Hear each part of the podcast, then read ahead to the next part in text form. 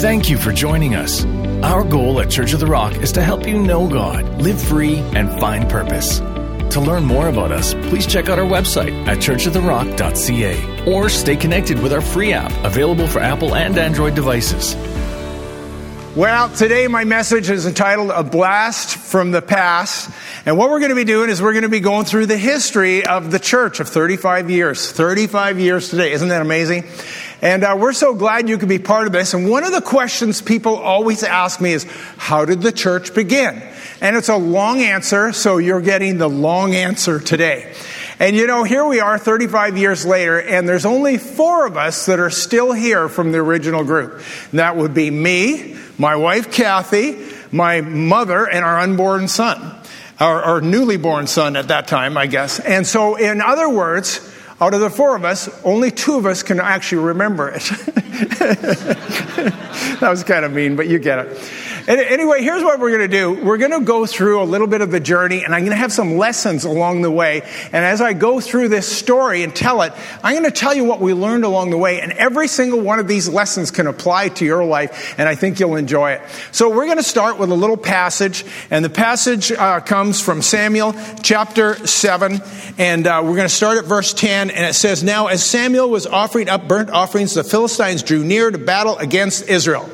But the Lord thundered with a loud thunder upon the Philistines that day, so confused them, and they were overcome before Israel.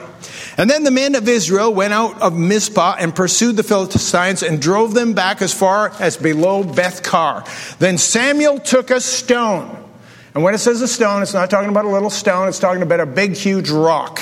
"And he took a stone and set it up between Mizpah and Shen and called its name Ebenezer, saying, 'Thus far the Lord has helped us.'" The word Ebenezer means, "Thus far the Lord has helped us." "So the Philistines were subdued, and they did not come any more into the territory of Israel." Now, I love the fact that they set up a rock. We're Church of the Rock. And the rock was a memorial to what God had done in the past. And so what that rock meant was, if God had done it in the past, he'll do it again in the future. They weren't done their journey. They were in the midst of their journey. But they set up this rock so they would always remember this, that thus far the Lord has helped us. Anybody who thinks we're done is dreaming. It might be thirty-five years of our journey, but we have just begun. And there's a whole bunch of lessons that we learned. And so I'm going to give you seven lessons today. And with each lesson, I'm going to tell you a little bit of a story of our history and how we learned that lesson. And like I said, these lessons can apply to your business, to your life, to your friendships, and everything. So here it is. The first thing is this. The first lesson we learned was this: take a licking, but keep on ticking. How many know where that comes from? Timex. Timex watch. How many owned a Timex watch? So so here's what happened. The Timex watch came out in the fifties, and it was sort of a big deal. They hired this guy named John Cameron Swayze, and he was a newscaster, very famous, and he was their ad man. And what they would do is they would torture this watch. And they put it on Mickey Mantle's bat. They put it on Ben Hogan's golf clubs. They put it on Rocky Marciano's boxing gloves. But the one that really catapulted Timex into the future and into their success was when he did a live television ad. You probably don't know this, but in the fifties, the ads were live. They went on stage and did them right in the middle of the show. And he took this tank. Here's the picture here. Here's John Cameron Swayze. He's got an outboard motor. He's put the watch, if you look carefully, nine ninety-five for that watch. He's strapped it to the propeller blade. He puts it into the tank. He starts the motor up, revs it up in, in forward, pulls the motor out, and the watch is gone. And he's a, he, he just rolls with it. That's not how it meant to happen. And he finds the watch in the bottom of the, bottom of the tank, and guess what? It's still running. It took a licking, but kept on ticking. And one of the lessons you'll learn in life is that when opposition comes, you need to understand God's probably preparing you for something big. He said, you will have persecution, you will have adversity in this world, but be of good cheer, for I have overcome the world. And a lot of times what we do is we despise the difficulties when they come. We despise tribulation instead of realizing that it's probably part of the journey and you're going to become a better person because of it. So let me tell you the story right from the beginning and how we took a licking, but we kept on ticking. So Kathy and I came to Christ when we were in our early twenties and got married, and we went to a church. I can only describe it as a little wacky. But we didn't have a big church background, so we didn't know any better. And we were part of this wacky church, and it was growing, and uh, they needed help and volunteers. And within six months of becoming Christians, Kathy and I were leading a small group, helping disciple other new Christians. Disciple these people. I mean, how, how crazy is that? That's Book of Acts stuff. And here was the interesting thing. I would teach them every week from the Bible, and I had no idea what I was talking about. For, for you know, all intents and purposes, I was teaching them heresy, but what did I care? Nobody else seemed to care, and away we went. We did this for a year and a half after that, and then I felt the call of God. I really felt like God was calling us into the ministry to do something, and I thought, if I'm going to be in the ministry, maybe it wouldn't hurt to get some training. Who knew? So I, I went off to Bible school, felt like God was leading me that direction. And the Bible school was run by a man by the name of Pastor Wally Wildman. Does that name ring a bell for anybody in the room? A couple of hands are raising their, their up. And uh, Wally was the actual original founder of Springs Church. You probably didn't know that. He's still pastoring today. He's in his mid-seventies and pastoring in Oregon. We stay in touch every once in a while. Anyway, he ran this Bible school. And after six months of Bible school, Wally hires me to be his associate pastor. Now, I'm wondering if you've been following the math on this. I've been a Christian two and a half years. I've been in Bible school six months, and I'm now a pastor, right? I mean, six months before that, I couldn't spell pastor. Now I are one. And, you know what I mean? And so, so anyway, I'm now pastoring, and Wally has me on staff there for, for two years and trained me up, and he was a great man. I really appreciate him, loved the guy dearly. And after two years, he felt he wanted to send me out. We had been working with this little church that was struggling, only had twelve people left, and he felt it was a good idea for me to go and become the pastor of this church and to take it over and help this group of people. The church was called Abundant Strife. I, I mean, Abundant Abundant Life is what, what it was called. And it had gone through a lot of a lot of struggles. And uh, Kathy and I, not knowing what we were getting into, we went and took over this church uh, in nineteen eighty-six. Here's a picture. This was actually from the very first service that we ever had. There we are. I mean, look at that. Kathy looks, I don't know, twelve. And the, the amazing thing about this for me is I haven't changed in thirty-five years. I look exactly the, exactly the same. Whenever I see these old pictures, I just marvel that I just don't age. And uh, one of, one of the one of the penchants I had in those days was I always wore a double-breasted suit. And if you follow carefully, I was wearing one earlier today, and if you follow carefully, in every picture I have a double-breasted suit on. They're pretty swell. I can't wait for them to come back. Are they coming back? No? Well, anyway. So anyway, so we got on board, and away we went, and we started with this group. And then, of course, we had some family and some friends that wanted to come and join us, and within just a few weeks, we were now thirty-five, forty people, and we were going great guns. And it, it was going okay. It was going okay. And really, this church was was sort of, I'll tell you what it was. It was a charismatic Mennonite church. And so it was actually, for me, a match made in heaven. Because I was the charismatic, and they were the Mennonites, right? And I didn't realize that there could possibly be a little bit of conflict down the road. And so I'll never forget, we were probably about th- three or two or three months into it, and uh, we were going along, we were getting some new people in, and so we were changing our worship team and getting up. And I remember one particular Sunday, I invited one of the gals to lead worship, which she did. And at the end of the service, this group of men came to me and said they were calling an emergency board meeting. I thought, wow, my first emergency board meeting. I couldn't wait. I thought, how exciting. I wonder what the emergency was. I had no idea. So we sat down in the emergency board meeting, and they asked me this question. They said, what was that woman doing on stage? I thought long and hard about it, and I said, I don't know, singing? And they said, no, no, why was a woman leading worship? This was our first conflict. And I very confidently said, well, have you read your Bible? Go look. Moses' sister Miriam led worship when they crossed the Red Sea. One of the gentlemen opened his Bible to the book of Exodus and pointed out to me, and it says, and Miriam led the women in praise. To which I went, huh. I mean, what did I know? I'd only been a Christian two and a half years. I hadn't even read the whole Bible by then. And so So, so anyway, I thought, we're off to a bad start. Now, before I go any further in this story, I want to give a little caveat. Uh, you know what? These people were not bad people. They were good-hearted people. They were, had good intentions. They just had a culture and a background and some sort of liturgies that they followed in the past that they were very kind of important to them, these traditions. And I didn't know any better. And we had this conflict of cultures. And it kind of carried on from there. We just had sort of one conflict after the other. And the problem was the church kept on growing because we were kind of doing things more my way uh, than their way. And then after about a year, the church was about seventy people, and, and ten of the twelve people, original people, left the church. And once they'd left the church, they thought to themselves, why are we leaving? He should be leaving. You know who he is. That's me, right? He should be leaving. So they called another emergency board meeting. I was getting used to these, kind of quite enjoying them, but I didn't enjoy this one. Now, what had happened was that Kathy had just given birth to our, our, our newborn son, and so she couldn't go to this meeting. So I went to this meeting on my own. Should have never have done that. And I sat down one Saturday morning, ten of them and me, and they ganged up on me for two hours and ripped me a good one.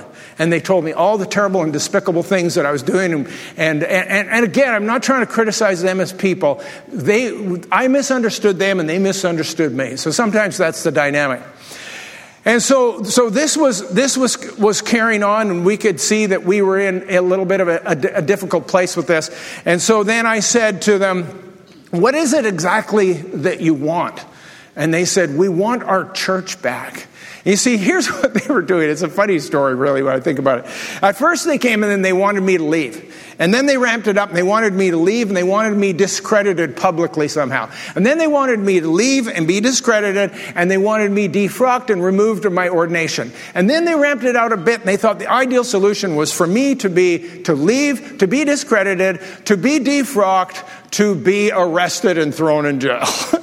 Now, here's the good news. They did not want to kill me because they were pacifists.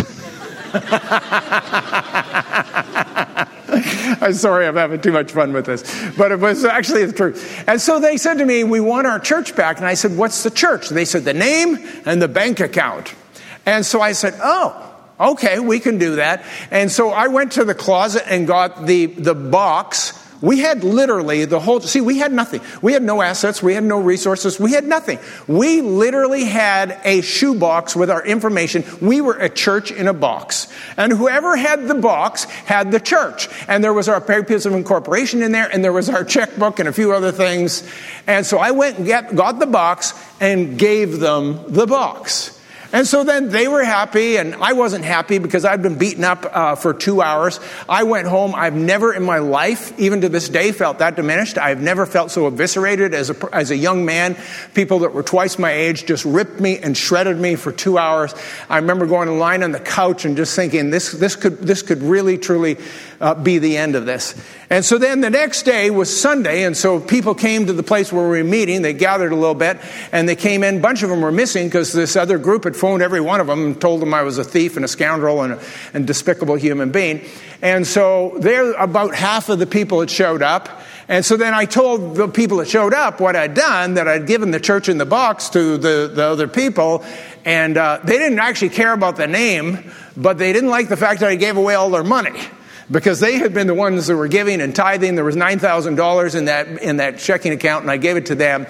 And so what I ended up doing was making everybody mad. Are you following this story? Like, I had nobody really happy. So I said, look, we, we the church is done. We're finished. It's over. Uh, but tomorrow uh, afternoon, uh, Sunday, Monday afternoon, we're going to have a meeting. You can come to my house. We'll sit on the deck. We'll plan what to do next. And whoever's interested, come, and, and we'll have the conversation. So about twenty-four people, including their kids, uh, showed up, twenty-four, twenty-five people, sat on our deck, and we had this conversation. And most of the people were only there because, A, they were my family or my friends, or B, they felt sorry for me, which was what most of them did. So we talked about this, and we said, do you want to start a new church? And they said, let's do it, a new church, and let's do it the way we want to do it. So we said, okay, so we talked about a name. People wonder where the name came from. Matthew sixteen, Jesus said, I will build my church upon this rock, and the gates of hell will not prevail against it. It was the eighties. We all loved rock. Who doesn't love rock? Still love it today, don't you? It looks like we do. And, and so we decided we were going to call it Church of the Rock, and especially given the fact that the gates of hell will not prevail against it. So we chose a name, and then we had to come up with a vision. So I'm going to share the vision with you right from the beginning, and you can tell me whether you think we're living this vision or not. And here was the vision. The vision was, first of all, to be fully biblical, that we would never compromise on the Word of God, no matter how unpopular it became in culture. Number two, we decided we were always going to be led and empowered by the Holy Spirit and always make room for His Spirit. Number three, that we were going to be evangelists that can do our best to invite people to Christ. Number four, that we were going to be a relational church where people were allowed to be genuine and real and didn't have to put on airs and didn't have to be faking it. And they could be transparent and vulnerable. And then we decided we wanted to be a church that celebrated the resurrection more than we mourned the death on the cross, which I think we've also done. And then we decided we wanted it to be a place that valued creation, creativity, and innovation. So let me ask you, how are we doing on that? Does that sound like our church or not? But I'll tell you something, in that one experience that I have had over those weekends, I mean, do the math on this, uh, I lost my job, had a child, and planted a church all in the same week. That was a very busy week. And I could have just as easily packed it in. I could have just as easily quit right then and there. And that's exactly how I felt. But you know what? You got to take a licking and keep on ticking, because things aren't always going to go your way. And anything worthwhile in life is almost always going to cost you something. It's like the story of this pastor. He was just fresh out of seminary. He was preaching his very first sermon in this, in this church that was new to him. And after the sermon, he went to the back door and he was shaking everybody's hands one by one as they went by. And this woman comes by and she said, "Honestly, that was the worst sermon I've ever heard." And she just keeps going. And then she circles around and goes back in the line again and, and, and waits, waits in line, gets them again. And she says, this time she says, "Seriously, I wasn't kidding. That was a terrible sermon. You need to go back to Bible school." And then she circled around and went through the line again. And the third time she went through, she said, "You know, honestly, pastor, you shouldn't be a pastor. You really need to consider another line of work." By this time, he's feeling very crestfallen, and this elderly gentleman pats him on the shoulder and says, "Pastor, don't worry about her. She doesn't have an original thought in her head. She's just repeating what she's hearing everybody else say." So the first thing is this: take a lick and keep on ticking. I'm going to throw them up on the screen. The second thing is, if you obey, God will make a way. So here's how the story went. So we started this church. We needed somewhere to, to, to meet. And uh, there was a building on the corner of Grant and Nathaniel, right across from Grant, Grant uh, Park Mall. It's still there today. It's a Royal Bank, and it's got a zigzag roof. Anybody know that building? It's right there, still there, Royal Bank. And it was a church when it originally was built, and that church had gone bankrupt, and they had gone, and they would close their doors. And the developer who had bought that building was someone I knew, a friend of mine. I phoned him up. I said, "I'm pastoring a church and starting this church. Would you rent us that building?" He said, "Look, in six months we start construction, but I'll tell you what, we'll let you use it for six months for five hundred bucks a month," which was a great deal. And we went into this building and we started having church. And here's our first Christmas in this building. You gotta love this. Uh, we, even then we did plays and dramas and sets. Look at the elaborate Christmas set we got set up. It was like out of this world, the kind of money we spent on that. And uh, you will notice that I'm in yet another double-breasted suit. Man, I look sharp in those. And so anyway, we moved into this building and we met there for six months. And after six months, they were telling us that we were going to leave. And then what happened was the architect on their project had a heart attack and they couldn't go forward with their project. So they said, "Look, we can't start construction. If you want to stay, you can stay until we're ready to move on it, but we don't want to rent it to you. So you're just going to have to use it for free." So we said, "We're okay with that." And uh, because the heart attack was a serious one, they didn't move forward for another year. We spent another twelve months in that building, rent-free the whole time. And so then, so then they started bringing equipment in, and they said, "Okay, you've got two, two weeks to get out of here." And so I thought, oh, no. Uh, and so then what we did was I started looking to find another place. I couldn't find another place. So now we had one week. It was Sunday morning. We had to be out. The next Sunday was our last Sunday. And I thought, what am I going to do? And so I went in front of the congregation that particular Sunday and I preached the message out of the book of Exodus, where Moses had led the children of Israel out of Egypt and towards the promised land, but got trapped between Pharaoh's army and the Red Sea on the other side. And he's whining before God, and God says, don't whine to me. Tell the people to go forward. So I preached that message to our congregation. I said, we're moving, and you don't know where we're going, but the Lord says to me to tell you, to tell the people we're going forward. So next week, this is what I want you to do. I want you to bring your trucks. I want you to bring your trailers, because the landlord has said they're gutting the building and we can have anything and everything in the building. We're going to be like the children of Israel plundering Egypt. And so they said, yeah, but Pastor, where are we going? And I said, that's not the question. Tell the people to go forward. Bring your trailers. I had no idea where we were going. Anyway, that very next week, God, God is never late. It's amazing, but he's never early either. That very next week, I secured a location in a strip mall down Pembina Highway, just over here. And so the next week, I preached on Joshua crossing the, the Jordan River. Everybody brought their grubbies and their trailers and things, and we stripped the building bare. We took off the wall paneling, and we took off the doors and the nursery. They had a glass Glass nursery with wooden doors, and we took that out. We ripped out the bathroom stalls, and we took out the sinks and the toilets, and we went down to this, this strip mall, and it was the Arizona Fitness Center. It was completely empty, and we dumped all that stuff in on a Sunday afternoon in our new location. And then the next week, during the week, I got, gathered all the men, and we went in there, and we put the whole church back together like a Lego set. And we put it all back together. We built the nursery the way it was, and big doors coming into the sanctuary. And we did all this.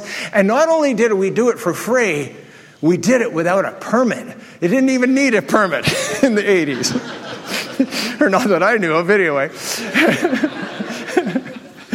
And so anyway, we, so we were there for a year, and then we started bumping around. We had to move different places and into different strip mall locations. Here's another one. We were in the uh, the Block Brothers. Remember, Block Brothers was a real estate company, and they closed twenty-seven locations in Winnipeg, so we rented one of their locations. There we are. Again, look at Kathy. She still looks fabulous, doesn't she, in every picture? And just so you know, yeah, you can give her a hand. They wanted Kathy. I can't help it. Uh, but I, just so you know, those pants are the bottom half of a double-breasted suit. It was warm out that day, so I took it off. So anyway, our slogan in those days was, we had to change it. We had to come up with a new motto, and it was, you can join us if you can find us. We were moving all over the place. But the point was this, if, if, if, if uh, you obey, God will make a way, which he totally did every step of the way. So the third one on my list here is give the call and invite them all.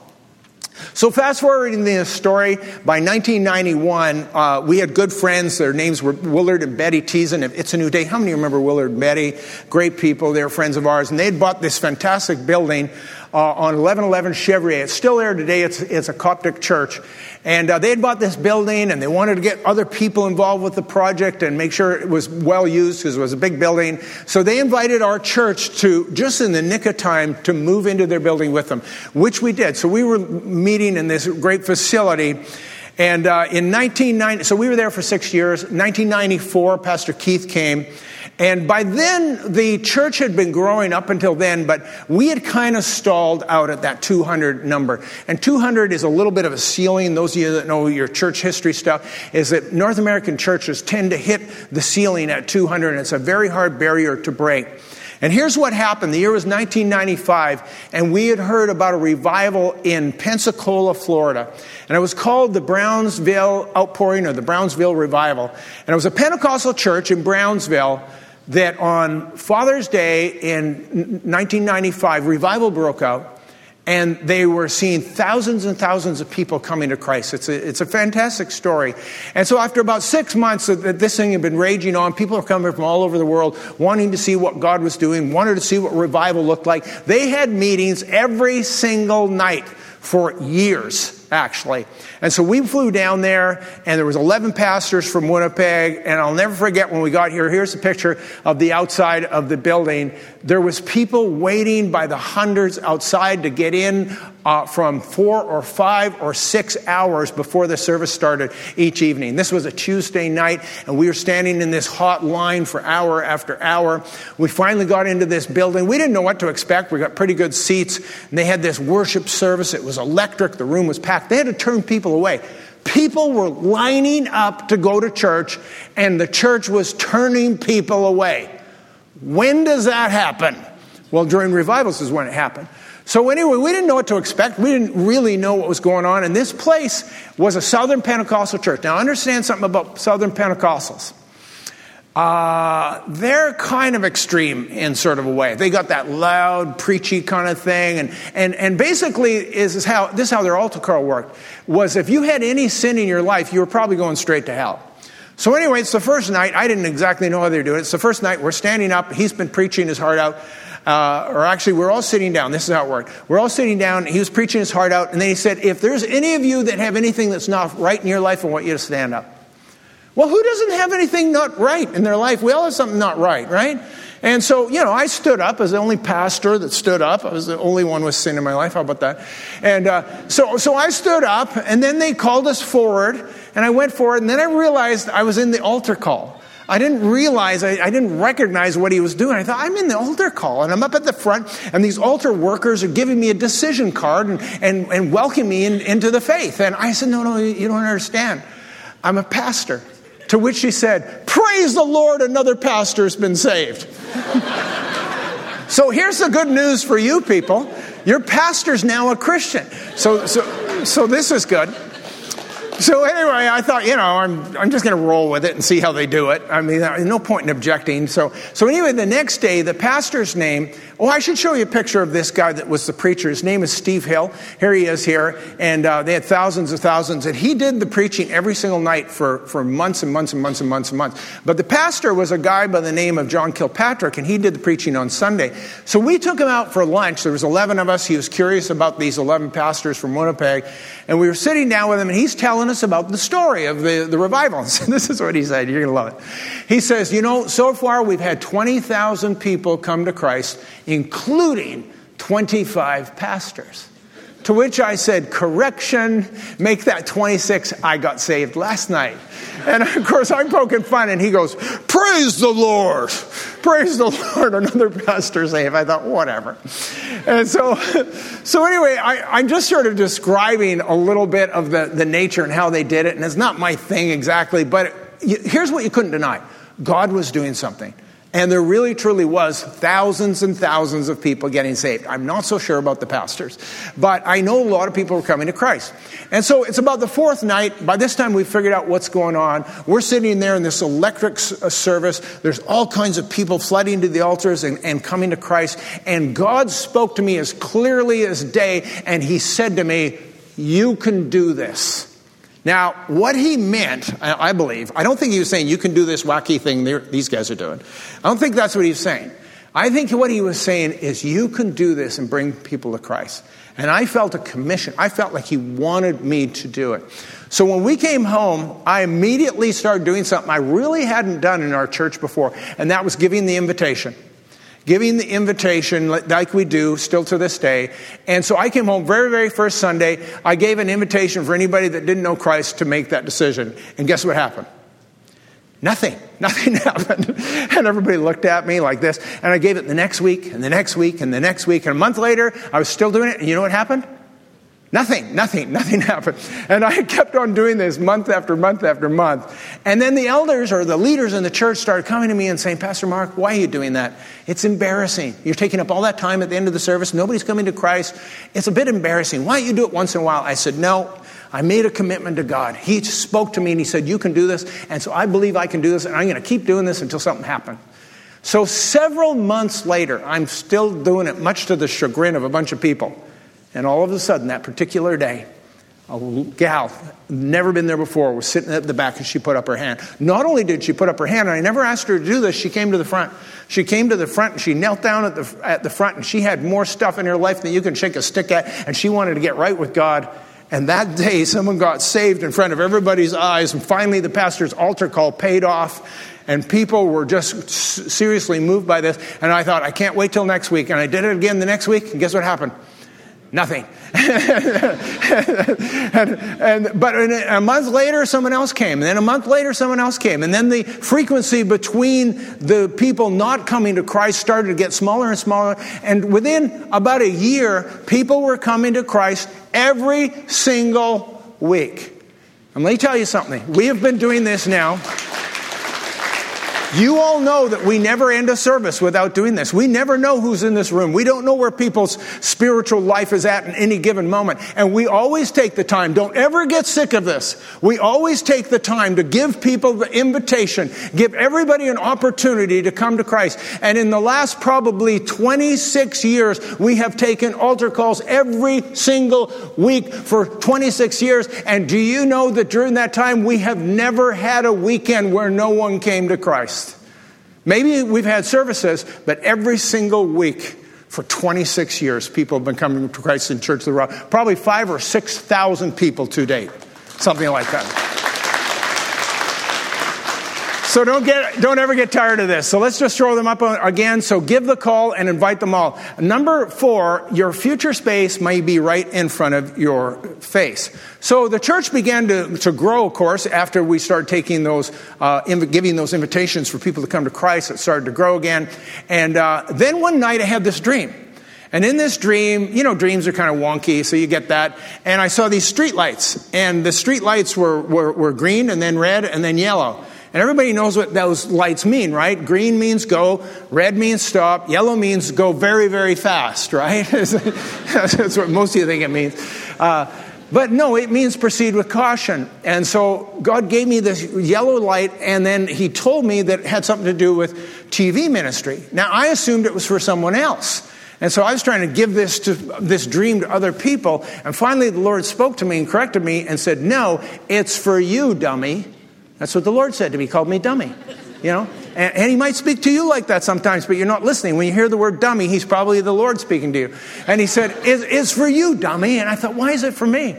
And here was the thing. My future space was right in front of my face. We met in a television studio. We had television lights right over top like this. There was television cameras on really long cords in the very, very next room. And we had Ernie Nathaniel, the guy who still produces our show today, sitting in the pew doing nothing. And he knew people that could run cameras. And so we went and talked to Trinity, and we said, would you rent us these cameras? And they said, yes. And I talked to Ernie. I said, would you do this for me? He said, yes. We drove out to Portage la Prairie, where there was a little station called M T N. And it's now City T V today. And we went and talked to the guys at M T N and asked them if they'd be interested in our show. And to our surprise, they said yes. And we went on air for the first time. And and we just kept on at it. We just started off small, one little station, and then we end, added Brandon, and then we added Kenora, and then we added Calgary, and then we added Edmonton, and we just kept on doing that. And within about eight or nine years, we were in every major city from coast to coast, to, from Victoria uh, Island, or Victoria, B C rather, all the way to Newfoundland, and everywhere in between. And to date, we are the largest, number one watched religious program in Canada with two hundred thousand viewers every week. And you probably don't even know that.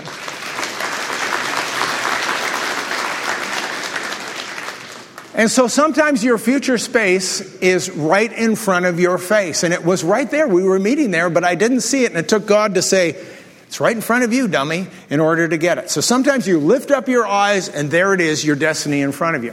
So the next one is this. So that one's your future space may be right in front of your face. Number five, if you decide, God will provide. Now, there was people that were a little concerned about this whole T V thing. You know what concerned them? Take a guess. Yeah, paying for it. How are you going to pay for this thing?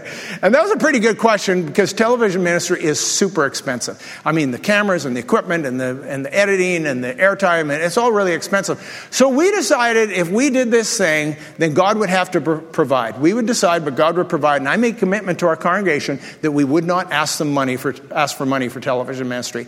And we decided that we were not going to ask the viewers for money.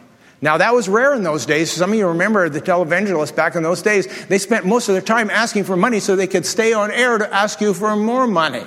That's a bit cynical, isn't it? But we thought, you know what? We don't need that cynicism. We're going to do this, and if God provides, we'll keep on. And the moment he doesn't pay our bills, and the moment we can't pay for airtime, and the moment the money doesn't come in from somewhere, some way, we'll go off the air. We told our congregation that. They liked that. They liked not having to pay for it. And anyway, what happened is God just kept on providing. And to this day, the airtime alone is four hundred thousand dollars every year. It's a huge project. But you know what? God just brings it in. And in all of those years, We're talking some twenty-six years now. In all those years, we've never, ever asked money from our viewers or our congregation for television ministry. Isn't that an amazing thing?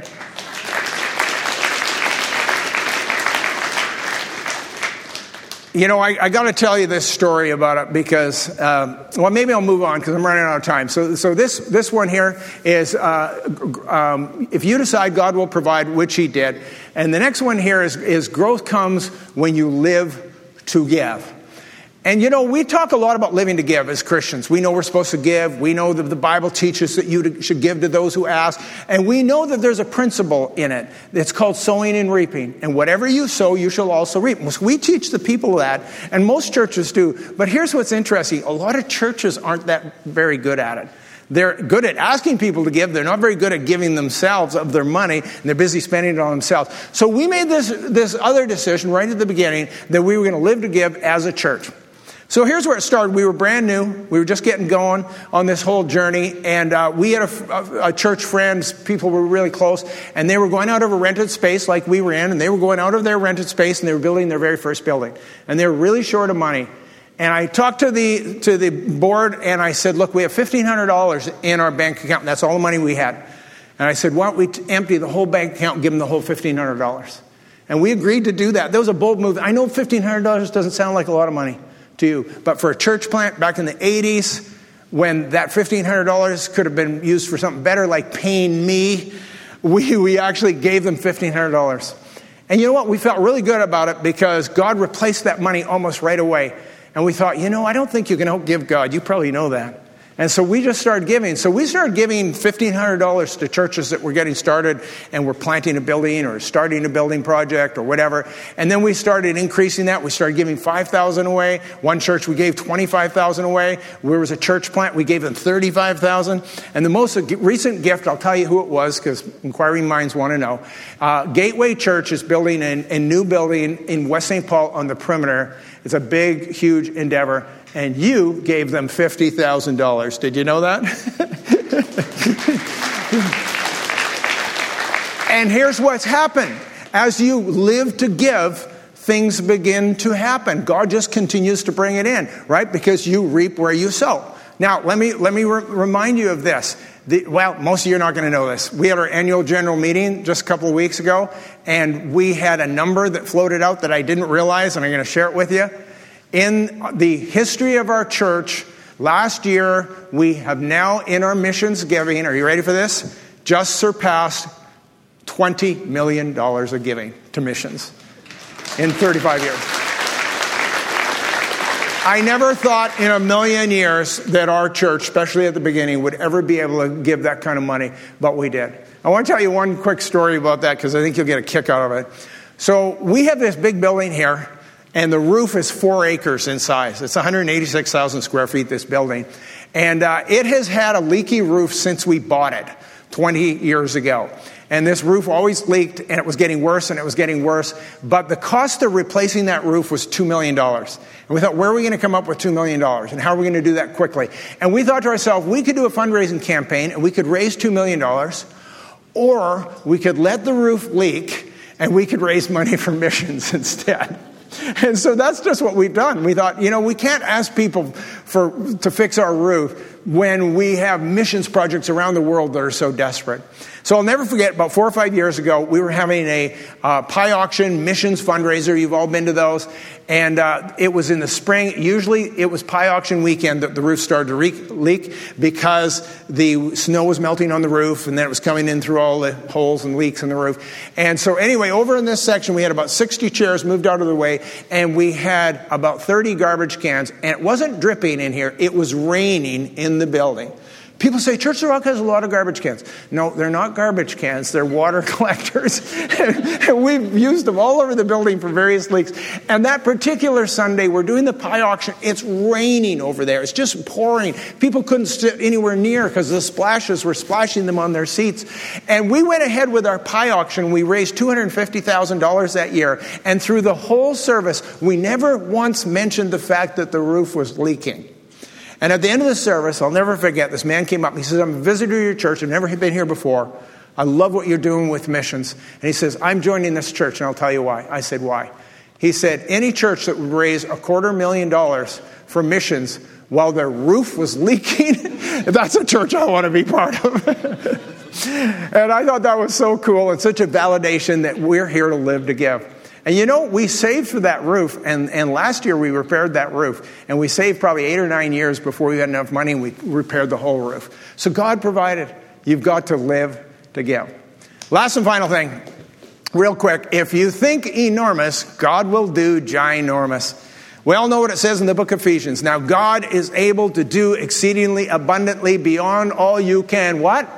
Think and ask. God can do bigger than whatever you can think or ask. They say that if God is your partner, make big plans, and we get that. But whatever your big plans are, he will do exceedingly abundantly beyond whatever you can think and whatever you ask. And if you can think enormous, God will do ginormous. And you know, people ask me this question. They say, Pastor Mark, did you see all this thirty-five years ago? Are you kidding? I didn't see any of this thirty-five years ago. Not one little bit of it.